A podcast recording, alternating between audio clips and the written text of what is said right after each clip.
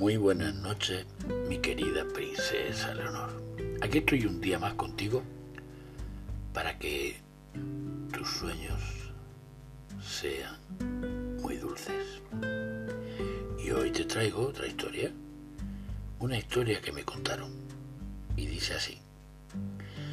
Hace unos años, mientras trabajaba en un hospital, conocí un caso que ha permanecido en mi memoria. Una niña estaba hospitalizada desde hacía unos meses porque sufría una extraña enfermedad. La única oportunidad de recuperar la salud era su hermanito de cinco años, quien había podido sobrevivir a la misma enfermedad y había desarrollado anticuerpos. Con una transfusión entre hermanos había muchas posibilidades de salvarla.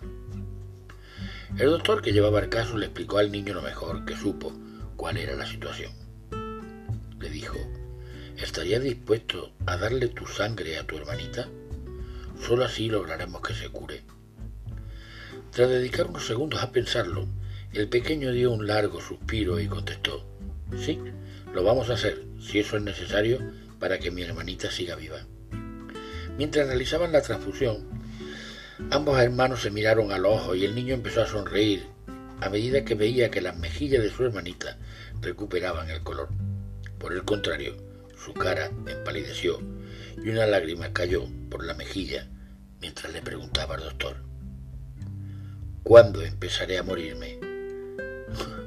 El pobre creía que tendría que darle toda su sangre y aún así estaba decidido a sacrificar su vida por ella. Y es que, mi querida princesa Leonor, la generosidad no tiene límites cuando amas de verdad.